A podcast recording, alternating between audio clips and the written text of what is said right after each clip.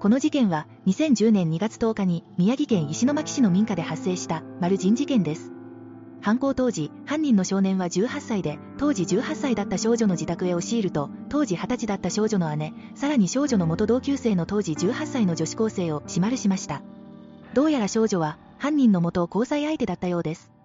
この事件の犯人、千葉雄太郎は暴力的な人物だったようで、当時付き合ってた少女に対して DV をしていたようですね。